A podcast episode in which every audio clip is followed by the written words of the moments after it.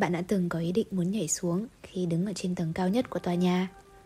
Bạn đã từng chờ tàu điện rồi bất chợt nghĩ sẽ ra sao nếu lúc này mình ngã vào đường dây.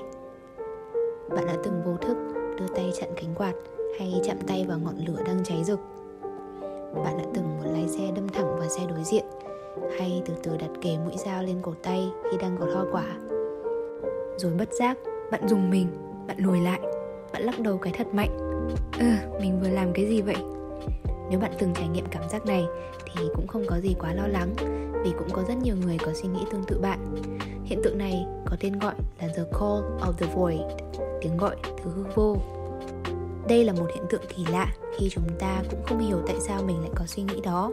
Chỉ biết rằng có gì đó đang thúc giục và bộ não của chúng ta muốn làm điều đó dù không biết hậu quả của việc nguy hiểm này sẽ như thế nào.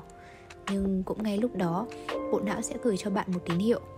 Hey, cẩn thận đó, đó chính là lý do mà bạn sẽ lùi lại theo bản tính dùng mình sực tỉnh và tự nhiên có cảm giác cẩn thận hơn bình thường.